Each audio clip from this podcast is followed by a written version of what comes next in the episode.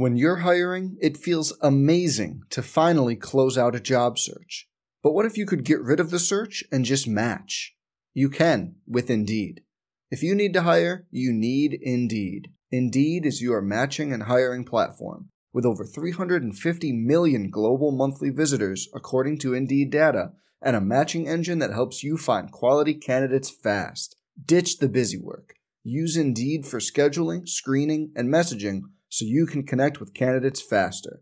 And Indeed doesn't just help you hire faster. 93% of employers agree Indeed delivers the highest quality matches compared to other job sites, according to a recent Indeed survey.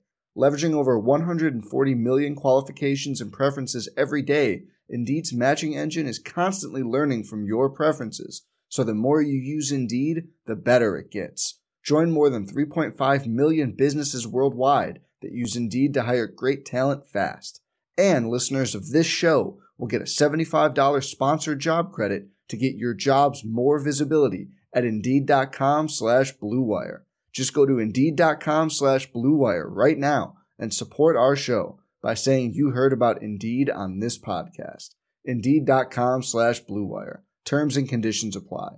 Need to hire? You need Indeed. Let's jump into Peppa's world of play. Look for spring flowers, hunt for muddy puddles, and bravely explore exciting places with Peppa playsets. Peppa Pig, inspiring kid confidence. From the Mobile. Cookout Pod World Headquarters, this is the Carolina Insider. Brought to you by Visit Myrtle Beach. Go to visitmyrtlebeach.com to plan your vacation. We're back. Time for another edition of the Carolina Insider from the Cookout Mobile Pod World Headquarters. Jones and Adam back with you. Adam, hello. We could be anywhere in the world, We could be in the universe. we could be behind you right now. Yeah, look, don't turn around. Whatever you do, do not turn around. Oh man, we're happy to be back with you. Uh, rested and relaxed after uh, had to take a couple of days off after the potties. It was a late night. Adam was a little loose, Yeah. but uh, we got it back together. When I woke up in Guadalajara, I didn't remember anything about the previous three days. And I then- just had the golden goose in my hand, Yep. and Theo Pinson was there, Yeah. and he kept knocking on the door. I don't know. Other than that, I'm not sure what occurred. Then you're like, kids, let's go see Chewy and Mickey. Yeah, that's right. We'll get to that. Plus, we have a uh, terrific uh, interview with uh, Marcus Ginyard. Course, a member of the 2009 national champions, played with Carolina for five years, actually, in the late 2000s. Really had a fun time with Marcus. He has been uh, playing overseas in multiple different locations over the last several years. We'll talk about that, about his time at Carolina, and a bunch of other stuff as well coming up. Looking forward to talking with him. Adam, it is early July, which is about the quietest time in college athletics. Um, not a ton to talk about Carolina related, of course. Summer school is going on. Uh, you know, a lot of new. I know the the new basketball guys are in town, for example. Um, football is going through kind of its off-season team bonding stuff, um, but just not a real not a real busy time as far as Tar Heel news at the moment. No, it's really not. Some of the some of the Diamond Heels are playing on the Cape or in their various summer leagues, and there have been some some signings with the players who were drafted. Um, but other than that, uh, there's there's some Tar Heels playing in Las Vegas in the summer league. Uh, getting our, our first chance to see, for example, Theo Pinson in a professional uniform, uh, as he's played a couple games for the for the Brooklyn Nets. But other than that, this is the time everyone recharges their their batteries, Jones. I tell you, it's looked pretty good in the summer league. Is well, one Justin Jackson. That's because he was on the pod. yeah, and two, someone we didn't have on the pod is Tony Bradley. He's playing pretty well. Yeah. Well, Tony Bradley's good. Yeah, You just don't remember because he was only here like a minute and a half or Yep. the length of a normal Duke career. And just imagine what he would have been as a sophomore. And uh, I don't I, I think he's got a chance to be a legitimate NBA player. Oh yeah. He's just he he's he's got to develop a little more. Like he 15 years ago he would have been a definite NBA player. Uh, but now he he's got all the moves around the basket. He's just got to be able to do it away from there. But I, I think he can play. He can certainly rebound. Do you think, and this is totally off topic, do you think we're ever going to get back to big guys being big guys in basketball? I hope so. I hope so too. I like that better. I'm like big grits in that way. I don't want to see all these little pansy 15 foot jumpers. Yeah. Take the ball down to the block and do a hook shot like a real man. Yeah. Give me an up and under move. Um, how many up and under moves have you done in your life? Uh, not many. I usually I can just go under. I don't even have to go the up. They're like, wait, who was that? I go under and under. We've got a. It's. I mean, it, and again, we're still a good three weeks or so from camp even beginning for Carolina football. Um, you know, the NFL guys aren't starting again for a little bit of time either. So um, we're just really in kind of a quiet time as far as uh, uh, college athletics is concerned. But that doesn't mean we have to be quiet on the pod, Adam. No, there's always something happening in Podland. Um, also today, by the way, we're going to have good story time. It's been a while since we've had a good quality story time, so we're going to do that today um, and a bunch of other stuff. But Adam, do you have a list this uh, this morning, evening, afternoon, wherever you may be? I only have a, a one item list, Oh, and well, hold on. Let's go.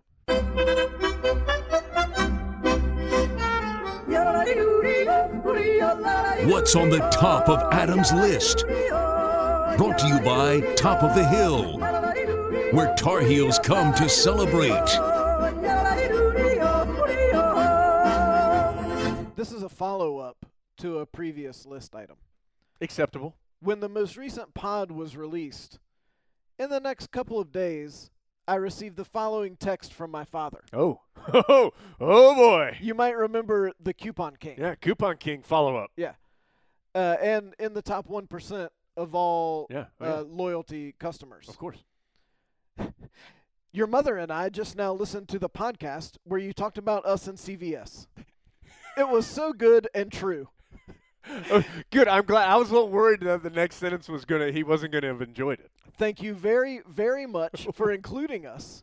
Oh. Now, here's the key. We had just come home from CVS when we listened to it. We saved 76% on our visit today. Thank you. It was a lot of fun. Do you think that the visit to CVS was a lot of fun or listening to the podcast was a lot of a little bit of both.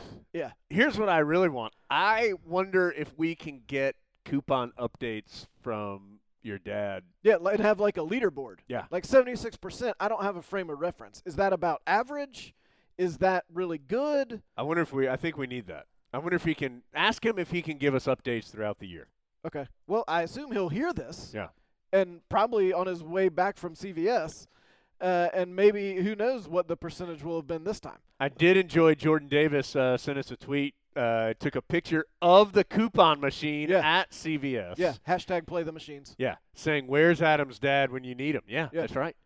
Jordan probably got some lame discounts. Yeah. Whereas if he had used seventy six percent would have been a great day for Jordan. yeah, It's yeah, an- he that would it's a below average day for your dad. high fives all around. But whereas Dad was probably like, ooh, Now, I think this is really good. We can actually incorporate our friends at UNC Healthcare and their Know Your Stats feature, and Sure. we can keep track of your stats with My UNC Chart. Visit myunchart.org to sign up. But we can keep track of your dad's stats at CVS. Yeah. Well, and This also, can anyone save more than seventy six percent? It's like a head to head Yeah. Ooh, competition. Yeah, I like that too. And then, like, if you just have a great day playing the machines and you knock out like an 85 percenter, send us that and we'll put you on the leaderboard. You can go head to head with the king, but you come at the king. You best not miss. Exactly. Um, just a quick follow up on another story as well. I wasn't, I hadn't thought about this, but Does this have to do with golf? Uh, no. Okay. Although I gotta say, I played a bunch this past weekend, Adam, and it's coming together. just in time to not be able yeah, to play anymore. I'm just telling you, it's coming together here right now. It's, it's the time of summer when I start playing well.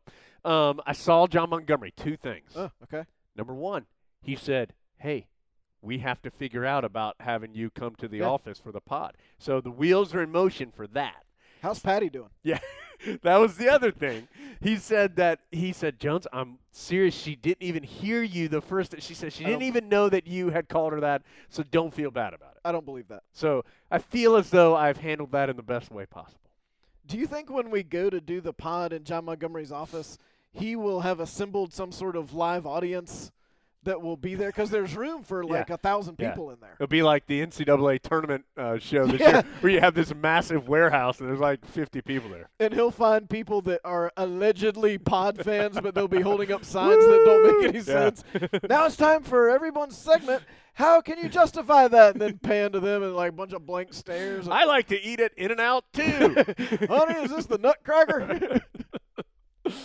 All right, Adam. Uh, do you have a how can you justify that? I do. Now, this is a very important how can you justify that? Hmm.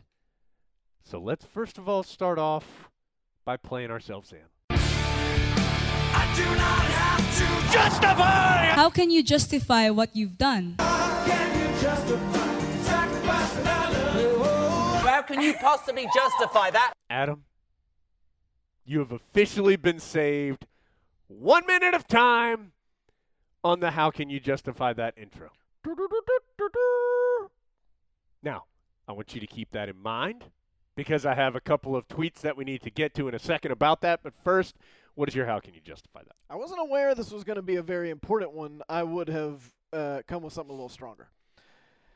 This is an international how can you Oh. justify that, and it has to do with an issue that I know we all care deeply, deeply, deeply about, and that is, my friends, stoplight technology. Oh, Yes, this is an important issue that I know everyone was thinking about today. yeah.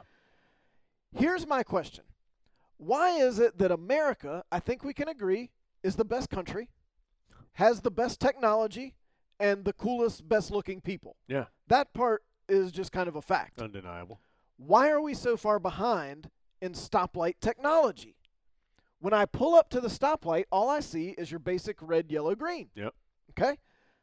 I just went to the, the fine nation of Cuba. Whoa, you I didn't know that. Yeah. Whoa. Yeah. Now, uh, Cuba, I think it's fair to say, is not quite as developed as America. However, when I pull up to the stoplight in Cuba and I get the red light, I get an accompanying timer Oh. that tells me how long until it turns green. Well, you can just look at the little walkway light. It gives you the countdown. No, it's right there by the light. Oh. Okay. And they don't have that at every intersection. No, they, that's they true. had Not this at at every one, yeah. intersection. You would be amazed at how much you feel like you're saving with that. I don't know why. You're much more in control of things. It's like when you get the free parking at the airport, and it's only three dollars, but it feels like three thousand. I it, something about having that timer makes me feel like okay, well, because when you're at the light without the timer, you don't know it might not ever turn green. There's no guarantee. You might be sitting there the rest of your life, but with the timer, oh, in 18 seconds I'm out of here. yeah. In other countries, they have the red, yellow, green, but on the red, it then goes to yellow to let you know it's about to turn oh. green. Oh. I like that too. I wonder if we could get a fourth color here, like orange, Why would I need that? to tell you it's about to turn green. They already have that. They, it turns yellow to let you know it's about to turn green. But it turns yellow. No, it turns yellow to tell you it's about to turn red here in America, Adam. I'm saying, what Right. if we got like a blue light that said, "Hey, hey, it's about to turn green"? But over Because I think you could be confused if you were pulling No. up. What if you just pulled up? because because it's it's red and yellow at the same time Ah, to let you know that it's going green. Okay. When it's going green to red, it's green and Mm. yellow at the same time, and then it goes to red. Okay. Wow. why are we so far behind in stoplights? I don't understand this. I mean, out in Oregon, we've got people still pumping their own gas or pumping my gas for me. I, I don't want that. I just want a stoplight that has a timer on it. What? Right there on the light. What was Cuba like? Uh, it was cool. Well, not temperature wise. Right. It, was an inferno. Yeah. Uh, Havana, in addition to being the title of a catchy song that I serenaded my Oh. family with the entire time I we were they enjoyed it. They did. Also, I learned that it doesn't go Havana, Havana. It's Havana, ooh, na, na. Oh. That was a real point of contention that makes teenagers angry. Yeah. Uh, Hav- downtown Havana, which I learned Big Grits went there to play in the Pan Am Games. Yeah, that's right. Tony Bennett was his teammate. Oh, and they've been classy friends ever since. Uh, and Big Grits befriended a family in Havana. I did not see them. Oh. Uh, downtown Havana is really nice ish. Uh, outside of Havana is not as developed, but the people are incredibly friendly. And they took us to uh, the Cuban Baseball Academy. Mm-hmm. uh, and we met like the manager of the team, and they let uh, they let our two boys go on the field hit with them, like, and like for no reason, just bec not because like oh are you from the pod, but just because we were standing there and like hey do you want to come out and swing? Except they said it in Spanish, Right. uh, and of course they did, and so that was totally awesome. Um, but I didn't get to hit, which was kind of disappointing. And also, neither of our kids made the Cuban national team, Mm. uh, so they're gonna still be eligible for you know like high school baseball. That's good. Um, so, but Cuba was good. But then, of course, uh, as as the Instagram followers know, then we went on to Disney World, which is the only logical place to go after Cuba, World traveler. And uh, and got some arms crossed photos with Mickey, uh, not Mickey Mantle, Mickey Mouse, and Chewbacca. I got to tell you, the Chewbacca arms crossed picture gave me a lot of joy. Yeah.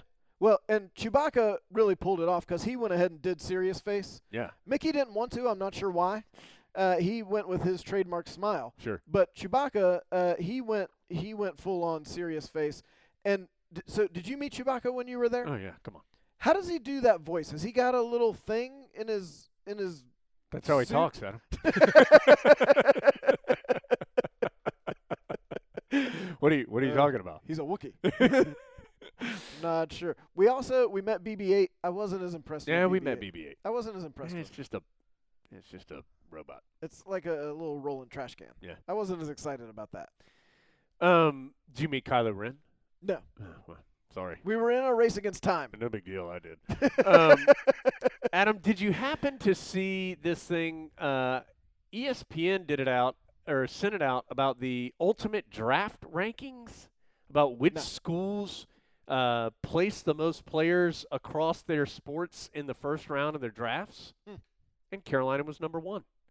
They So had it combines all the sports. yeah. So it's just of the Power Five schools. Carolina was one, Maryland was two, Duke was three, Kentucky four, Notre Dame five, Syracuse six. So a lot of ACC ish schools in there in the top uh, in the top six. I'm surprised that Kentucky would be that high. I don't think of them as. I guess there's a lot of basketballs in there. Uh, in Kentucky, it says it's clear Kentucky is fourth in these because of its elite recruiting ability in men's basketball. And then says some more. For Carolina, it says while college hoops is the unquestioned king when it comes to North Carolina's athletics program and success in several other sports, has the Tar Heels sitting at number one in the ultimate draft rankings. Talks about their success in men's lacrosse, in the soccer programs, and in baseball as well, getting players drafted. That reminds me that the final And Learfield football. Directors Cup standings also Yeah. came out. Yeah. So Carolina was 13. Yeah. Which is relatively low for the Tar Heels. Right. But it's better than like 75% of the ACC schools have ever finished. Right. Ever. And I've heard some people complaining and acting like the Tar Heels have had this awful year. Yeah. I mean, they had a. I mean, men's lacrosse not making the tournament hurt them. Women's basketball not making the tournament hurt them. Volleyball not making the because those are sports that traditionally Carolina is at least participating in the postseason. But let's not act like uh, the the sky has fallen. I really. I'd like, hey, I'm going to give a little retroactive. How can you justify that? Just for that to who are you giving it to to? anyone who complained about it. Oh, okay. That's a broad-based. how can you justify that? Uh, I I got probably an unhealthy amount of enjoyment out of the fact that there was one ACC school that was all hyped up about how well they were doing and how they were just going to do the best they've ever done and just blow away everyone else. And Carolina finished ahead of that school by two spots in in a quote unquote down year. And when you learn about the scoring, like if you don't score in a sport like men's lacrosse, That you've it really hurts you. right, yeah, one that you've designated as one of the sports that you want to take the point from. Yes, Right. Uh, how can you justify that? By the way, brought to you by our friends at Circle K. You'll find great people serving its customers and clean stores offering all kinds of products like ice cold Coca Cola. Now, as you know, you've now been saved one minute on your life thanks to the five seconds that we took off of the How Can You Justify That intro. This has been coined the Jones minute. Yeah. So a couple of people have let us know how they've used their their pod. I like it the pod minute. Although Jones minute's fine. I mean, really, you did it all yourself. Right. I, I feel like you should take full credit. Um, our good friend Joe Cadell at JWC58 says, In gratitude for my hashtag Jones Minute, He said, which I will spend watching 1974 era UNC scored 28.24 points on Duke and Carmichael in 60 seconds. Heed the following newfound wisdom Key lime LaCroix tastes exactly like lime Skittles. That's that drink, right? Oh, yeah. LaCroix. People really like that a Yeah. lot. Hey, flavored water. Catch the. Uh, Catch, catch the train, Adam. It's leaving the station. Have you had it? Yeah. Oh yeah.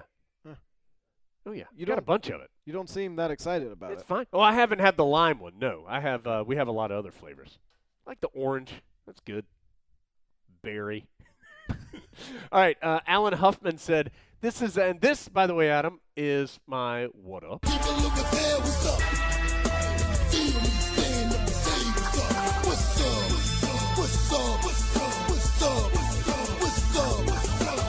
Alan Huffman sent us a tweet that said he just used his minute given to him by the Carolina Pod to join the Rams Club. It's quick, easy, and helps provide educational opportunities to those who might not otherwise get them. Hashtag how can you not justify that? Alan Huffman, like uh, it's like a commercial for the Rams Club. It was perfect. That's the perfect use of your Jones minute. Yeah. And quite honestly, we probably should have thought of that beforehand. But as usual, someone Someone else has a than us good idea that yeah. we'll now take. Yeah. we'll pretend like we came up with that, and that'll be great. So I think that's that's really good. And don't forget, the Rams Club's trying to get more members. Not sure if you've heard. As of right now, the total membership would not fill up the Smith Center. But now that Alan Huffman's in, Yep. that row's got one more one, filled one seat. more seat that's got a backside in it. So use your pod minute. Alan Huffman wouldn't sit down. He would Yeah, stand up. Maybe cheering the whole time. Yeah. Use your pod minute to go to the Rams Club's website. Maybe go give them a call. Figure it out. Join the Rams Club. You can do it for as low as hundred dollars a year. I don't think you could do this for hundred dollars a year, but if you join at a higher level, they might let you look inside John Montgomery's office, or maybe at least send you a picture of it. Watch out. Uh, then one other, uh, Sean Patrizzi said, anyone else think the amount of time Jones has talked about saving us has outweighed the time he's actually saved all of us? I don't don't- like his tone. Yeah, I don't need that, Sean. Yeah.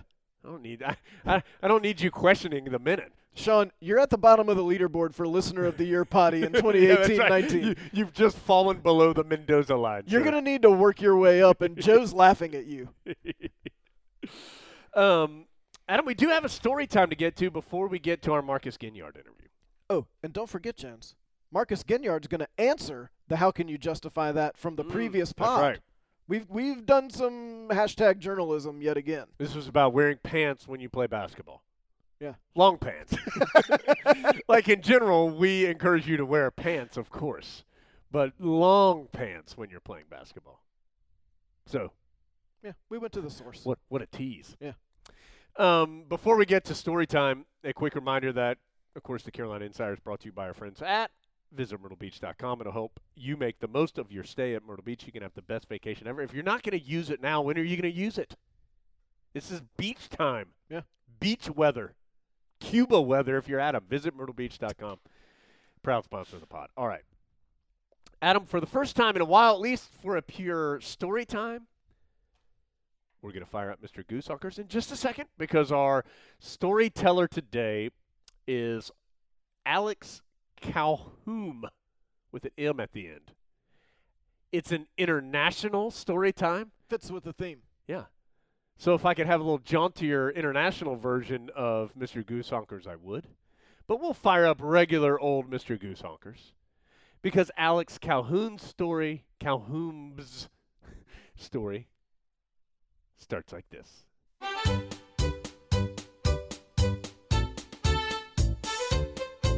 Says, We're a family living not too far away from London, England. And as we are about as die-hard Tar Heel fans as can be outside of Chapel Hill. After a couple of sentences talking about how awesome Adam and I are and how much he loves the podcast, he says, As you know, Nate Britt played in Scotland this past season for the Glasgow Rocks. And he says, By the way, listening to you guys pronounce Glasgow is, is hilarious. Ignore the W in Glasgow. What? Didn't I just do that? Did you say it wrong? Did you say Glasgow at some point? I don't. You've been to Cuba. I can't. I can't imagine you've done that wrong. It, I mean, if you ignore the W, you get Glasgow, right? Yeah, that's what I just said. Yeah. We live about 45 minutes away from a team in the same league called the Surrey Scorchers. Named in honor of Surrey Wood. and we go to the odd game. By the way, not long ago we had Mike Copeland on the team, and he played for Glasgow as well. He's also played for Glasgow as well. Have you worked on getting Copeland to give us a new What Up intro? Uh, let's say yes. Okay. Note, FYI, other UNC players have played over here other than Nate, Mike, and Buck.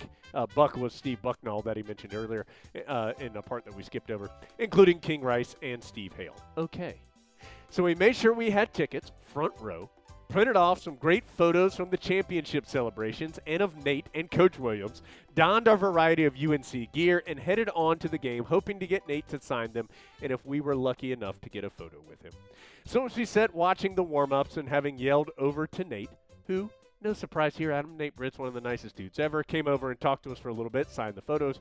We turned around to look at the crowd, and we see a couple walking down the steps to take their seat, and they put us to shame. The guy was in a Carolina basketball jersey over his t shirt, and the lady had a ceiling roof banner tee. So, of course, I had to go over and meet this family. It turns out they were UNC alums, now living and working hard over here, and who made the trip to cheer for Nate as well. Their names were Abram and Carrie. I asked them to join us after the game to meet Nate and took a bunch of pictures. Carrie was beyond herself with excitement. You have to understand, basketball over here is a minority sport. It's a huge participation sport, but professionally there is no money, so it's not as popular. Uh, plus, culturally, people here just don't understand basketball as much as other sports. So the crowds are not knowledgeable. They come, they love it for what it is a fast paced and often exciting game, and it's an affordable alternative to football, parentheses, soccer, rugby, and cricket. So, following on from that, the crowds don't really have any rituals or specific cheers apart from some really lame stuff. They bang a drum and shout and scream. So, whenever we turned around to see Abram and Carrie going through the rituals, they would have uh, joined in if they were in the Smith Center, which, by the way, he spelled Smith Center S, uh, well, Smith, and then Center C E N T R E. Classy. Those crazy British folks was quite a sight. And it's so funny when nobody else has a clue what they're doing, not realizing these guys are streets ahead of them in terms of knowledge and how to cheer on your team in a real basketball game. This makes me feel very international as I read this. But they didn't care. Every free throw the Rocks took, they'd be there with their arms in the air, dropping them in a clap on every make. So we made new friends in UNC, and the UK is alive and well. However, and you don't even know this is about to happen. Oh, man. I'm about to blow your mind. What did he say his friends were that he met at the game? Was it? Are you talking about Abram? Abram and Carrie? Yeah. They're big pod listeners. Oh. Let me take you back to a date I like to call December 12th, 2017, and read you this email, Jones. Hey, Jones and Adam. Love the pod. My husband and I are avid listeners. We listened every single day to get caught up once we found out about it. Carrie, uh, yeah, Carrie was a UNC transfer student. She went from Villanova to 07 to 09 and then transferred to the best university ever. She's talking about North Carolina. Uh, so she met while there, she met Abram, who would eventually go on to become the subject of uh, like a cameo appearance in Storytime, which is a big thing. Uh, in November 2009, Carrie is happily settled into her new life as a Tar Heel, and she made the first best decision of her life. She offered a hug to that cute freshman saxophone Oh. player after our symphony band concert at Memorial Hall when he said he had heartburn, but no one had any antacids to offer him. Wait, Abram, don't have heartburn in college, bro. You got to get that taken care of. Unless it enables you to meet Carrie. Yeah. We started dating soon after, and she graduated in 2011, worked at a nearby university that shall remain nameless. She thought of it as taking their money. uh, he graduated in 2013, and we decided to both pursue master's degrees in England and ended up at universities a three hour train ride apart. Oh. They dated long distance for nearly three years, finally moved in together, soon got engaged, and on November 4th, 2017, got married at the Newman Catholic Student Center on UNC's campus. Quick timeout. I'm glad that we don't have to travel by trains that much anymore. Their trains are cool, though. The European trains. Okay. They're better than our trains. Much like our stoplights stoplights. and Yeah. trains. Two things they do well. Uh, so here's some Tar Heel fan antics our British friends never understand. except for the Humeses. They get it. Yeah, Cal Humes. Yeah. Going to bed at 8 p.m. due to the five hour time difference between England and the East Coast, so we can get up at some awful time like 2 a.m. to watch a basketball game. Getting up early to watch West Coast games before going to work. Mm. Rushing our English street at 4 a.m. with our beloved Rameses pillow pal after winning the national championship and then going to work the next day. As if getting married on UNC's campus this November wasn't great enough, on the day before our wedding, Carrie was in the Target on Franklin Mm. Street and met none other than Lenny Rosenbluth. She Like was complete. through the hourglass. huh? Yeah, she was completely starstruck, and he, of course, could not have been nicer, as he always is. Carrie feels like, with his congratulations and best wishes, their marriage is truly off to a blessed start. The pod It's a du- brings the world together. it's a double story time linking Nate Britt and Lenny Rosenbluth and the pod and uh, several Tar Heel fans over in England. It truly is a small world after all. It's a small, small world.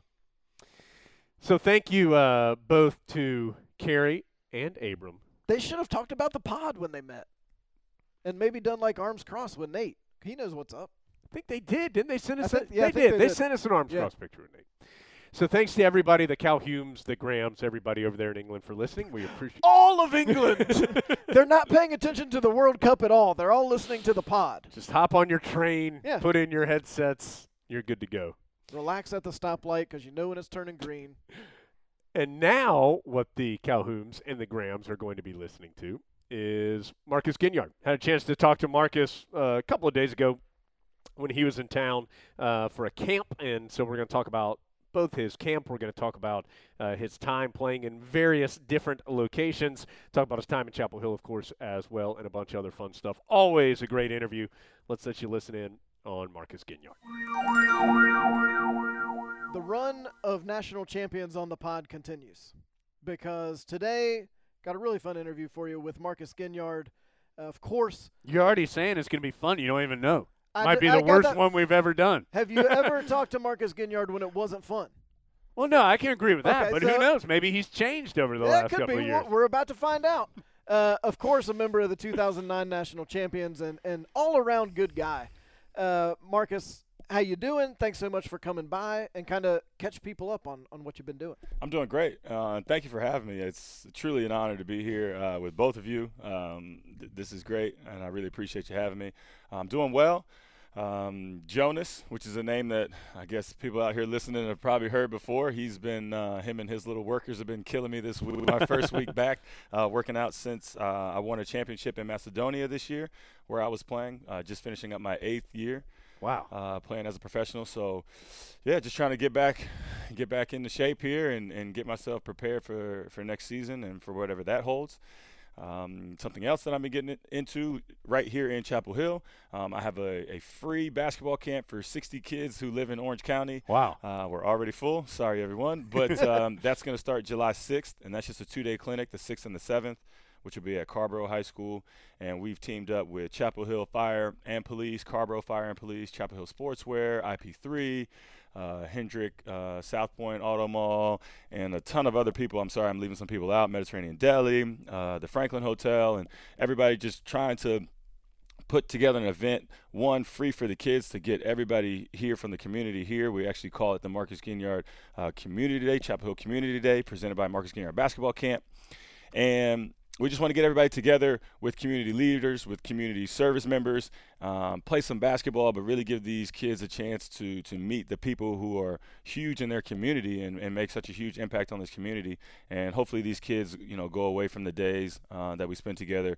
Uh, one, having had a ton of fun, and hopefully have learned some things, and and again, spend some time with with people in their community, and and try to uplift this community from from the bottom up, from the youth, from the kids. So You yeah. mentioned Macedonia. I can't imagine you ever thought that you would be there at any Mm-hmm. point in your life. Kind of uh, take us through the journey of where you've been and how you ended up getting there. So I started off uh, out of Carolina in Germany, went from Germany to Israel the following year, then to Poland, then to Ukraine.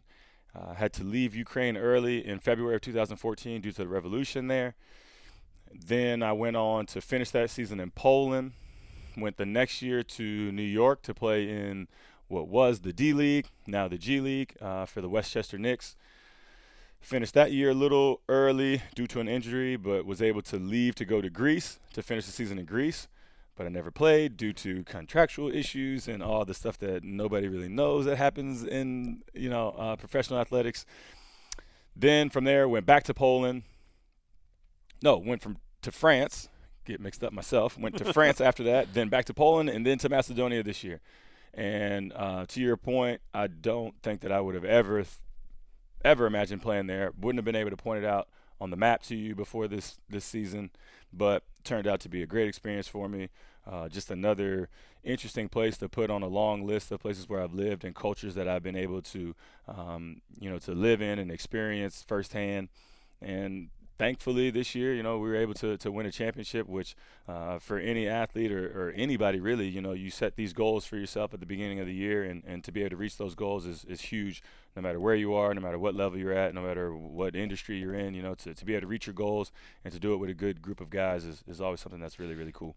What have any of those places, any of those cultures, what have any of those really left a heavy mark on Absolutely. you or, or how so? Absolutely. France, uh, I just think that in, in the big picture of your professional uh, side of life, your your uh, your personal side, uh, the people that you meet, uh, your culinary experience, your cultural experience, um, your, you, where you can travel to from that place.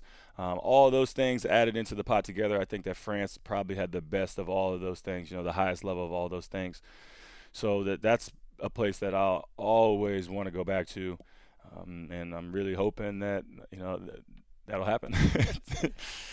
You're somebody who, no matter where you are, you don't just kind of go from your apartment to the gym and back. You you tend to sort of immerse yourself in wherever you are. Um, what have you liked about getting to do that in so many places that I'm guessing you never thought you would be kind of a, a part of that place? And what have you liked about that? You know, Adam, it's that's one of the best things about my job right now is to be in a place where you would have otherwise never found yourself. And to be able to experience some of those things that you can't even imagine. So you don't even know you're missing out on some of these things. And and I think that the only way to really make you know my situation work for me is to really just jump in and and to take language classes wherever you are and, and to try to get out and, and meet locals and find out you know the, the real uh, traditional restaurants and things like that, and not just the places where all the tourists are going. Um, it, it, really just makes your whole experience just more well-rounded to, to be able to, to really dive into these cultures and, and some of their traditions and uh, like I said their food and you know just the, the way that their people interact with other people and uh, we got the World Cup going on right now. I would never be watching football or soccer to um, you know if if I hadn't spent time in Germany, if I hadn't uh, spent time in France, if I you know if I hadn't been out there in Europe where where this is something that's really really big, it really wouldn't interest me right now. So even as an athlete, to to gain respect for and to gain an interest in another sport, that would have never happened if I didn't move to Europe. So th- there's just so many things that that I've experienced and that have made me who I am today uh, because of the fact that I was able to, to just get over my fears and and really just dive into you know wherever I've been living. And they've been in so many crazy places and you know people are wondering man how did you get out? Did you were you scared there? Did you feel uncomfortable? And yeah I felt uncomfortable but I also felt uncomfortable uh, doing the conditioning test for coach Williams you know? But you get through those things and, and there's always some good stuff on the other side of that. How have you communicated? I mean, there, there's not one language that binds all those places you just named. So how have you done that? You know, to be to be honest with you, it's it's really amazing how well humans can communicate with each other without language. So first of all, that'll be my first point. If you have two people or two parties, whether it's two groups or whatever, if you have two parties that are willing to communicate, that are interested in, in communicating, honestly, I think even without language, you're going to find a way to make it work. But um, you know, respect is universal. You know, compassion is universal. Uh, these are things that you don't need to speak the same language to understand. Uh, and, and, one other great thing is that I'm over here in all these places playing basketball. And so basketball itself is a language. And I don't necessarily need to know what my coach is screaming at me, you know, but I know that I didn't box you out. Know he's he got screaming the, at you. Yeah, I know why he's screaming at me. You know, so some of those things, um, you know, you can kind of just pick up from context. But uh, I have, I do take a lot of pride in, in saying that in most countries that I've lived, I have taken a bit of an effort, if not a serious effort, uh, to try to learn the language there.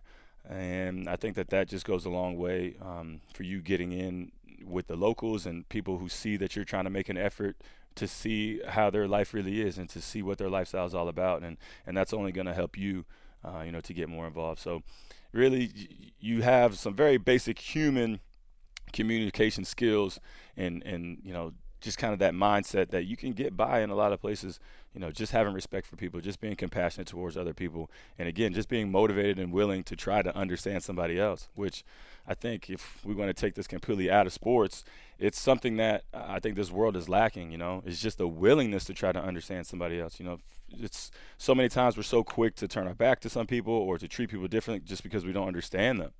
And so I, I think that that's something that I've learned being over there and, and being the person that didn't speak the language and, and being somewhat of the outsider, you know, and I've been lucky to be around people who spent the time to try to understand me. And so I owe it to them and even to myself to try to understand other people as well.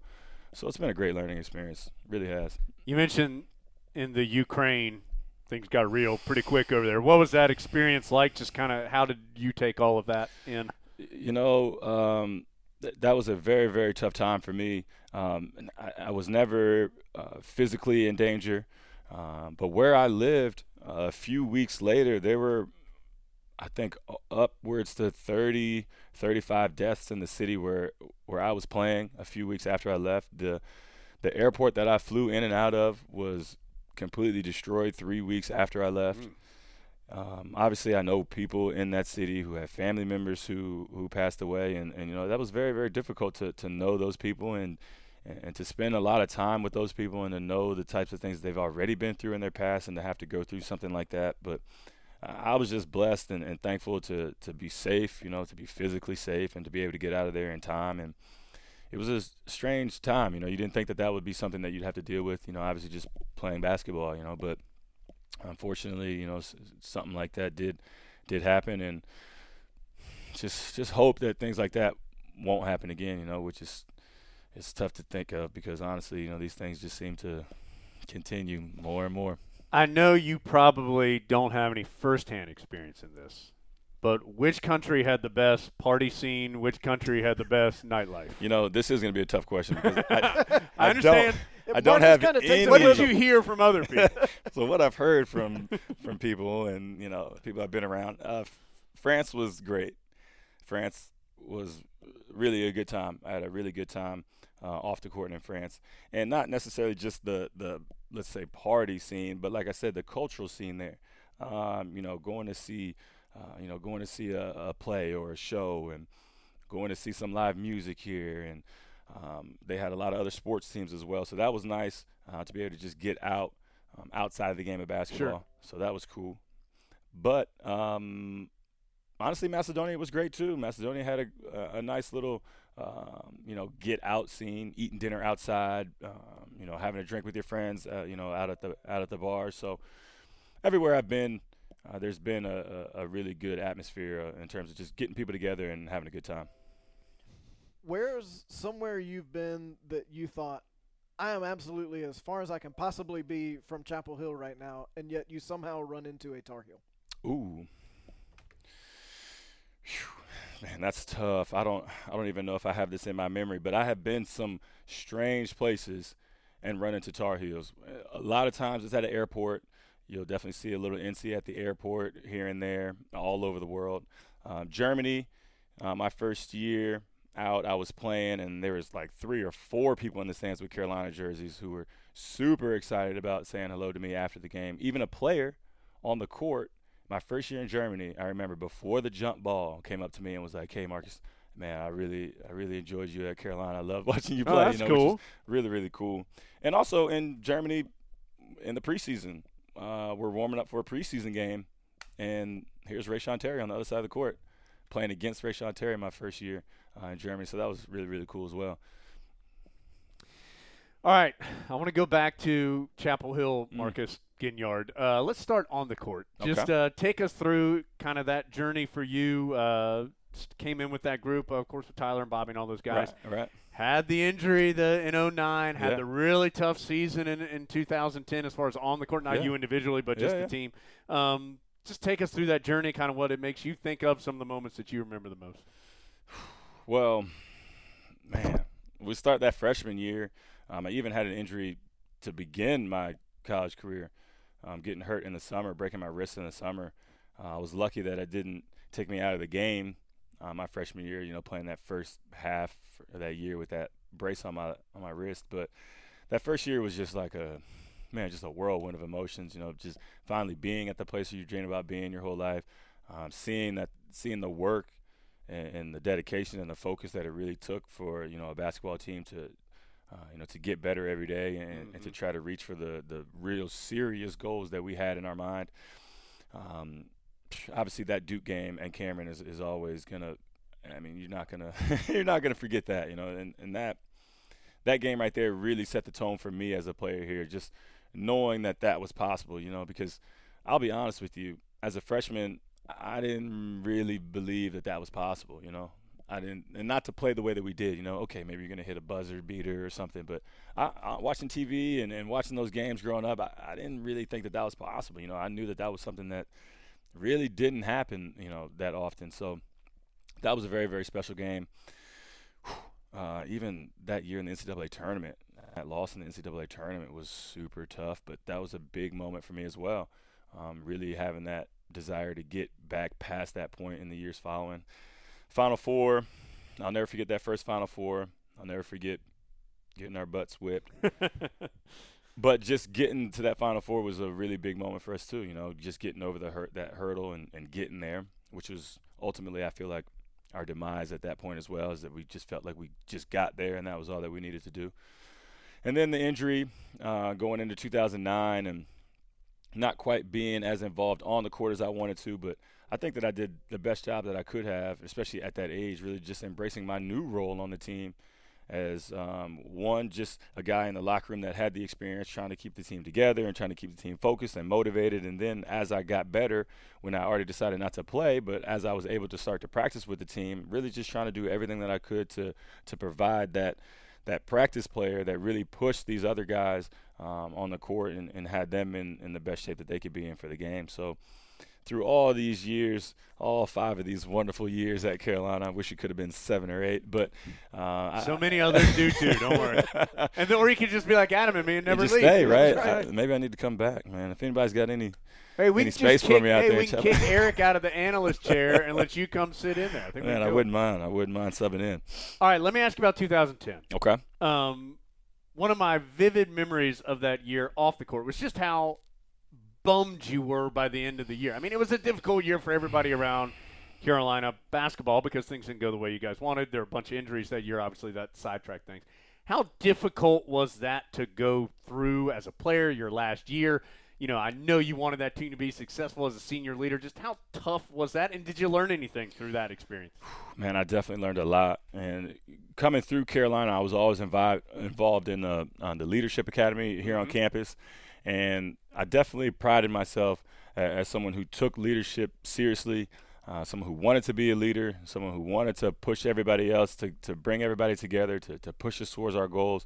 And that year really took a toll on me, you know, as a leader and, and just as a captain of the team and to see that our team struggled so much and I took a lot of responsibility for that. You know, I felt like I, I didn't do the job that I needed to do to get the young players along and to, to build this cohesive unit and for us to perform at a high level consistently and, and so that weighed on me for a couple years after you know into my professional career and I'd always look back at that and just think man I, I didn't do enough you know I, I wasn't good enough I, I wasn't tough enough on the younger guys, or I didn't bring everybody enough, you know, together enough. And so that was a that was a really tough experience for me. And, and going through that experience really was, I mean, I, I don't know of any other way to describe it than hell. Really, it really felt like hell to me. Like it just felt like this is not how a, a Carolina team should be performing. But then you know you also look back at it and okay, we didn't make it to the NCAA tournament.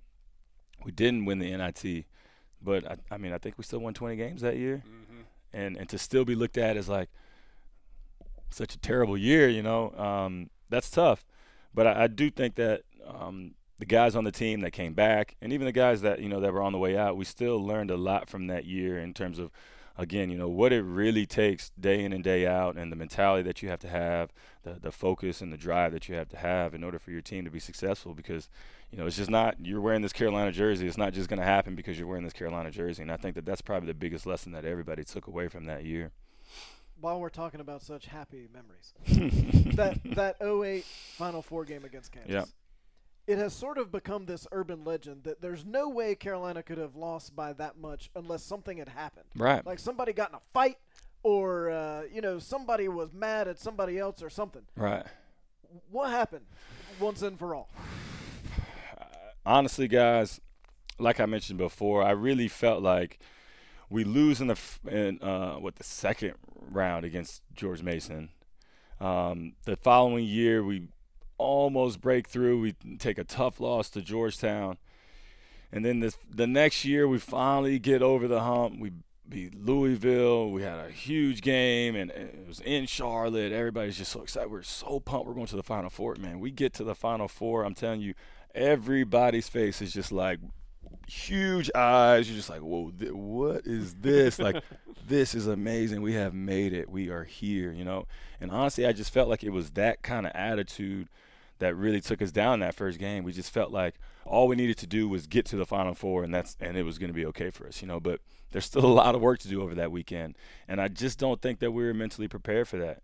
And that first punch that we took from Kansas that day was just I mean, it, it rocked us. It knocked us completely on our butts and it was a struggle from the very first moments. And I, I hate to to ruin everybody's uh, you know the Conspiracy. conspiracy theories and the myths, but there was nothing that happened in that locker room in any type of negative way that would have produced that type of result. You know, not at all. Do you look at the 08 to 09 transition? Do you see any similarities from 16 to 17 for Carolina, where the Tar Heels lost right there at the buzzer, and then were able to, to use that as a little bit of fuel for the next year? Yeah, I, I think in the sense that they just use that as motivation. Um, I don't. I mean, obviously, there's always something to learn, you know. But that game was so close, you know. I mean, obviously, I mean, it's there weren't so many more things that they could have done uh, to be on the other end of that. Whereas our year, I mean, it was. Right. I mean, we had a whole list of things that we were not prepared for um, in terms of you know really getting the result that we wanted out of the Final Four. But at the end of the day, you didn't get to where you wanted, and so to have that, you know, as motivation for you, to have that, uh, I don't know, newspaper clipping in your locker, or to see them raising the trophy up, and just to have that memory in your mind from the moment you get back to Chapel Hill, going into that off season and throughout the year. I mean, that's a huge that's a huge bonus. And of course, you don't want to have to go through a loss like that to get motivated, but it does still motivate you. So I think in that sense that there are you know huge similarities. Uh, just falling short and then finally reaching your goal the next year. But but there's no doubt that uh, I think we learned a, a tougher lesson than the 16 team did. We had Jawad Williams on recently, and we asked him about 05 against 09. This he, is he gave us his thoughts. this will never end. I think this will never end. This will always be a, an interesting question.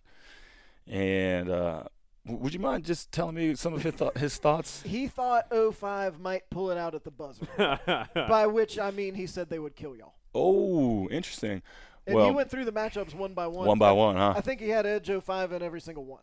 He had Ty and Raymond as a wash, and he had Mhm. Sean and Tyler as a wash. Mhm. And then he gave every other position and the bench to the 05. And I think also the coaching. Right. yeah, the coaching is definitely going to be a watch. Let's, um, you know what? I, I just love thinking about this question. And man, do I wish that there's a way where we could make that happen. And what a game! Especially now, Sean couldn't get up and down the court. but, but to be able to go back in time and to have the 05 team in 05 and the 09 team in 09 somehow, some way with all this weird stuff we got going on, how can we not teleport and all this stuff yet? I don't understand. But if we could have that game played, whew, what a game that would be. And I, it's hard for me, obviously, to go against my, my squad here, um, but it would be a heavyweight title match. Where does sure. the 09 team have the edge? honestly, I, I'd say our bench. But at the end of the day, man, that's a that's a heavy hitting game right there. we're. I think we we were better. Shoot, man. Better looking, obviously. We are definitely better looking, but it's a tough game, man. And I'm just gonna stick with my team because I know what my team was capable of. Not that I don't know what they were capable of, but I know what we went through. I know that we played other heavyweight teams, and we there was just nobody that could stop us at the end of the day.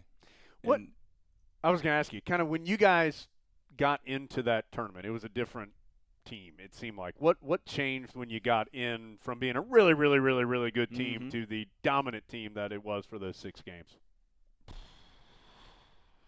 it was just a switch. I don't know what clicked. Now we knew going into that year, we knew that we had gotten so close to where we wanted to the year before. We knew we had all these pieces coming back, all these new uh, faces coming in that were giving us a great wave of energy and talent.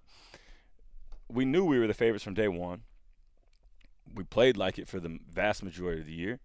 And I just think that our confidence level just went through the roof. And I really think that, I mean, players got better. There's no question about it. Players got better.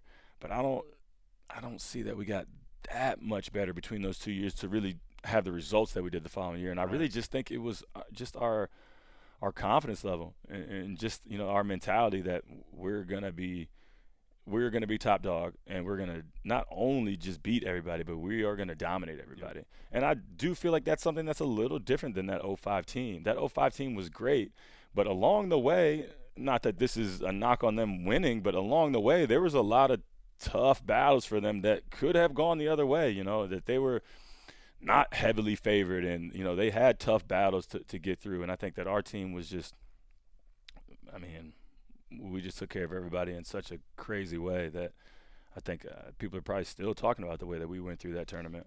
What is the coolest perk about being a national champion that unless you're a national champion you don't Mm. know? Mm. That's man, that's tough. I- Honestly, just like I love getting introduced as a national champion. I just love that. Like, not like three-time Final Four guy or whatever, but just like just hearing national champion come out. Because again, you just know how much work it takes to get to that point. That's just a that in itself is like a really, really nice thing to hear, and, and just think about you know what you guys went through to to earn that right to be called a national champion. But I mean, here at Carolina, especially everybody everybody loves these teams and all these teams fight hard so they're they're all memorable teams but it's just a different class even within the Car- you know even within Carolina it's just a different class to be you know up here as a champion. It's just a it's a beautiful feeling. It really is but everybody knows the the work that it took to get there which really is what makes it even more special We need to clear up a couple things. yeah sure I'm, Adam's very serious. I'm the man for it Uh, let's do uh, it Another person we had on the pod recently was Eric Hoots. oh man don't listen to anything he says Okay, well that's what I want to ask you. Now. he said something that really angered the the American public, by Uh-huh. which I mean Chicago. Oh, He said man. that Bobby Frasor is not funny. Is that true or is that false? to me, Robert Frasor is not funny, but that's to me. And but it's it's almost to the point where he's he's so not funny that he's funny. Like he's just entertaining because he tries so hard to be funny, and it's it just doesn't. It's never worked for him. You know, it's, never worked for him. But with that said, one of my favorite teammates of all time, and whether he's funny or not, like he was a, one of the best teammates I've had. It was great to play with him, and again, you know, you're talking about another national champion, somebody who put the work in on the court and was a great guy off the court as well. So I got no problems with Bob, whether he's funny or not. We're just going to leave that to everybody else to decide. My vote is no. My vote is no. the official vote, no. We're gonna get Comma, but a good guy. exactly. We're gonna get angry emails and tweets again. I hope you get one from Bob. We got hope oh, one- Oh yeah, there's we one that's out got there. one basically the only one we got last time. Okay, here's something else that I need your insight on Okay. as a highly trained professional athlete. Okay, I've gone to some. Oh of these, yeah, this is important this question. is an important thing. All right. I've gone to some of these pickup games. Yep. There's guys in these pickup games wearing long pants. Yep. Why? That yeah, I can't. th- Are these younger guys or these older guys? That's a Yeah, like younger, Younger well, not guy. like current players, but Uh-huh. on the younger side of alums. Ooh, okay. So it could potentially still be like my year and young, Hey, little yeah, younger, yeah, little yeah, younger, yeah, little yeah. Easy. Marcus. You're much younger a little than you. younger than that. Not ancient like in our category. Right, right. Honestly, I don't get it. It's especially in- in North Carolina, man. It's hot. Now I will say this: where I was playing just pa- this past year, there was no air conditioning. There's no insulation. There's like windows broken. So like when it's freezing cold outside, it's freezing cold in the gym. So it's like Tallahassee. It's like playing in Tallahassee. so here now, I mean, you have a beautiful facility here where the air is always on. It's always very nice. I don't think it's so cold where you would need pants, but you know, it's just kind of one of those style things, I guess. You know, like some things just aren't necessary, but they make you feel comfortable out there on the court. And you know, Carmelo Anthony this past summer, or you know, last summer wearing a hoodie in the gym, obviously was not necessary, but something about that made him, you know, feel like he was, you know, in, in the zone or however you want to call it. So sometimes it's it's just one of those weird things, man. That just that's what you're doing. It just comes out of nowhere, and that's what you like. You have a good game the first time you do it, and the next thing you know, that's like your style. That's really that's the only way I can explain it. Is that why you're wearing shorts today, Adam? You Yeah. had one pod where you wore shorts Yeah, and it went and well. I had a so good one, and now, now I'm in my yeah, zone. Now you're in your short Now I'm in the zone. you're in the yeah. zone, Got the tucked in shorts look Yeah, because you're in because, that zone. Because in the Oma pod, Marcus knows he went to Omaha that Yeah. one year. Uh-huh. Uh, we the- went to Omaha just to do a podcast. Nice. Yeah. Yeah, we saw no baseball. Yeah, we were trying to see the Tar Heels play. Didn't play. Weather Why got us. Didn't you guys call me, man? I- I'd well, that's it. Well, we knew you knew all the places to go from what we recollect. Yeah. So yeah, so I'm trying to stay like in my groove. you, you, Marcus, you have always struck me as someone who doesn't. You don't need basketball to be successful. Mm-hmm. You are good at basketball, but you don't need basketball to be successful. Whenever basketball is done, what what is that next step for you? That's a great question. I've been spending a lot of time over the past couple of years, um, you know, trying to put some of those ideas in my mind together to see kind of where I'm going to feel the most comfortable, uh, you know, putting a lot of my energy, you know, because with anything in life, you know, if you're not really focusing energy behind something, it's really not worth your time and you're not going to get the results that you're ultimately looking for. So, uh, I was very lucky actually. So after I finished playing with the the Westchester Knicks, um, I had some time where I was back home in Chapel Hill, where I needed to let my thumb heal, or I didn't have a deal to go play anywhere else, and so I, I was able to spend some time with the Rams club. Um, just kind of hanging out with all those guys, seeing how they worked, seeing the things that they did, um, seeing the, the the type of impact that they've had, you know, on, on this university and on the athletic department, and that was something that's was very very interesting to me to to see an opportunity where you could still be involved in athletics, you can still be involved with Carolina, uh, which are obviously two things that will never leave my heart, regardless of what I'm doing. I'm always going to love Carolina, and I'll always be an athlete. So that was something that really stood out to me as uh, something that I could potentially, you know, get behind in the future. Uh, I'm lucky to to know a, a, a Carolina alum who's working with Nike out in, in Europe at their headquarters. And so that's another thing that kind of got me interested to remain in sports, to remain in Europe, which is also something now that I love. Um, so that's something that's that's come up as well. And again, just trying to spend these last years, uh, you know, really focusing on what's going to drive me, you know, after basketball is finished. But I definitely have a few things uh, in my mind and, and a few things that I feel like w- would be good fits for me. Did you get to see John Montgomery's office when you were walking around the Rams club? I did a few times. It's huge, isn't it? it's the biggest freaking office in the whole area. a few times I we're saw trying it, to get we're trying to get an Hey. invite to go do the mobile pod from In his, his office. Yeah.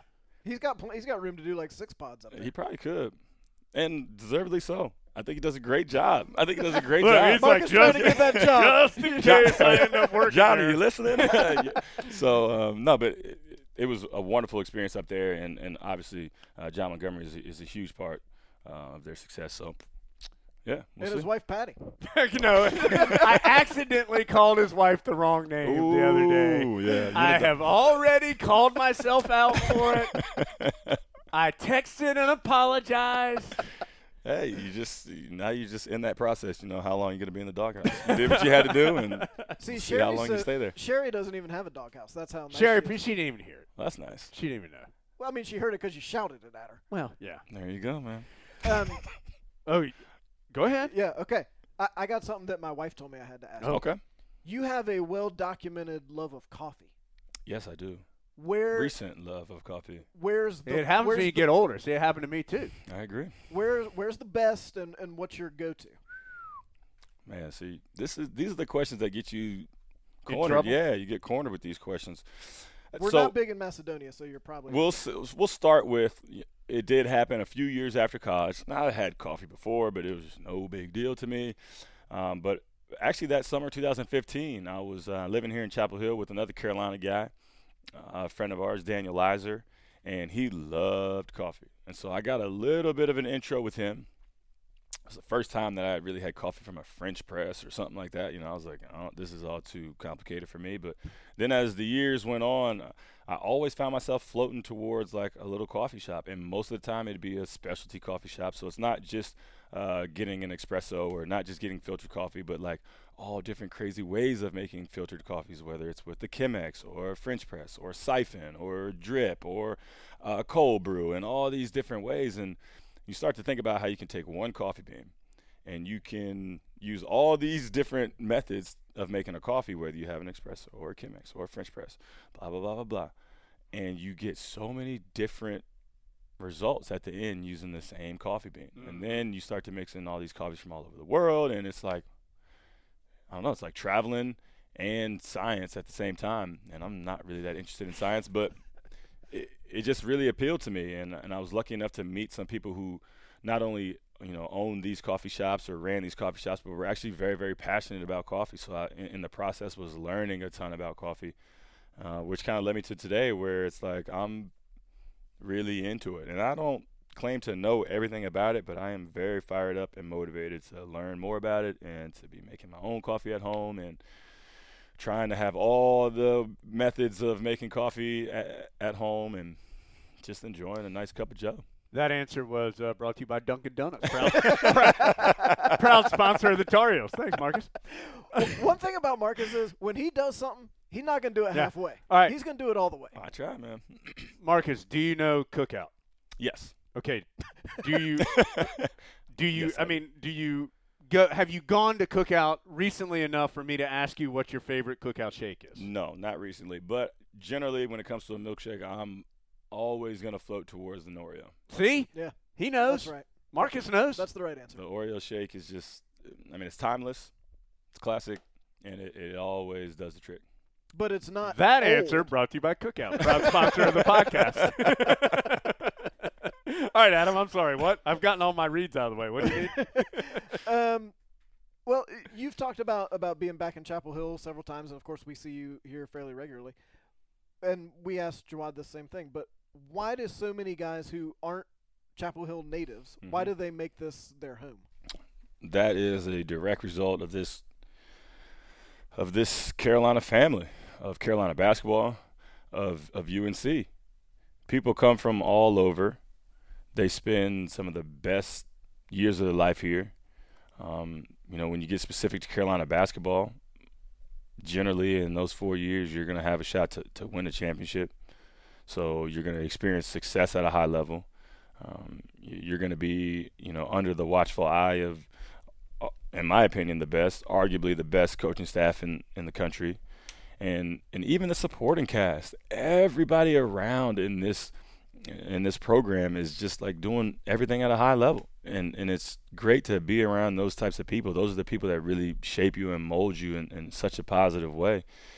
And so it's I think it's just such an easy decision for everybody afterwards when they're trying to find a place to, to settle down or even just to have one of their roots, you know, Chapel Hill is going to be a, a spot. And then you also add in the fact that from the very young age, even before I was a, uh, officially a Tar Heel, to come here in the summer and to see that other people had made that decision, or or even just to see that it was important for them to be in Chapel Hill for some period of time during the summer. You know, that just kind of put it in your brain from an early age that like th- you need to be here. You know, in the summertime or whenever you can, for for whatever reason, you you need to come here, spend time with the younger guys. Um, you know, just try to shed some light um, to on them from your experience and try to help them get to the places that you were. And so it, it's really a no-brainer. It's like even if you want to go live in, if I wanted to stay in D.C. or whatever, I was always gonna try to have a place here as well, or find a way here every summer, and I'm thankful I was just able to get a place here last summer or last fall. So you guys are gonna be seeing a little more of me. Sorry for that, but.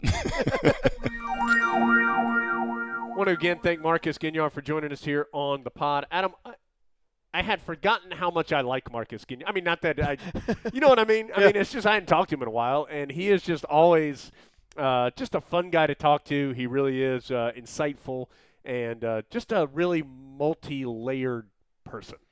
it's funny how when he was a player at Carolina, one of the things his teammates gave him the most grief about was that he really didn't like basketball that much. I mean, like he loved it, of course, because he played it. But when he wasn't playing it, he wasn't sitting there watching three games he didn't care about like many other Tar Heel players do. Right. But now, fast forward almost 10 years, and Marcus Ginyard has used basketball to get to do all sorts of things that fit him perfectly. He's, he's the perfect guy to go overseas and have all these incredible experiences and meet all these people and have friends in a dozen different countries. That's perfect for Marcus Ginyard. Mm-hmm. Um, and so it, it's funny how the, the guy who wasn't that big a basketball fan has used basketball to, to have a, a life that seems like a great fit for him and still some more basketball ahead of him. One more thing, and not that not that it isn't this way most of the time, because it is this way most of the time. That really was an incredible group of players who came through all together, not only as good basketball players, but just good people. I mean, the Hansbrough, Frasor, Green, Ginyard, I mean, just that group of guys um, really were a fun group of guys, and obviously, obviously highly successful on the court as well. But that, that was a fun group. I expect we'll probably get more angry tweets from one of that group. We got to have Bobby on. Yeah, we need to. Adam, anything else before we fire up the RZA? No, I don't think so. So we'll be back uh, here later this month in in a week or two. We'll be returned and we'll really start focusing in. We're getting a little bit closer at that point to uh, to football training camp getting going, um, and who knows who knows what other fancy countries Adam will have gone to at that point. Yeah, I'm going to try to go to all the countries you're not supposed to go to. so now that I'm done with Cuba, I don't have that many Syria, you're next. Yeah, that's right. They're actually uh, putting me in handcuffs as we sign off right now. So thanks for being with us. We'll be back in the next week or so with the next edition. But for now, we're going to let Marcus Ginyard and the RZA send us off on another edition of the Carolina Insider. This is Marcus Ginyard signing off, and I can't wait to see you, Big Grits. When I was small, we had nothing at all. We used to eat grits for dinner. Pound box of sugar and a stick of margarine. A hot pot of grits kept my family from starving. Steamy hot meal served less than five minutes. Big silver pot, boiling water, salt in it. House full of brothers and sisters, the pot's missing. Pilgrim on a box on the stove in the kitchen. When I was small, we had nothing at all.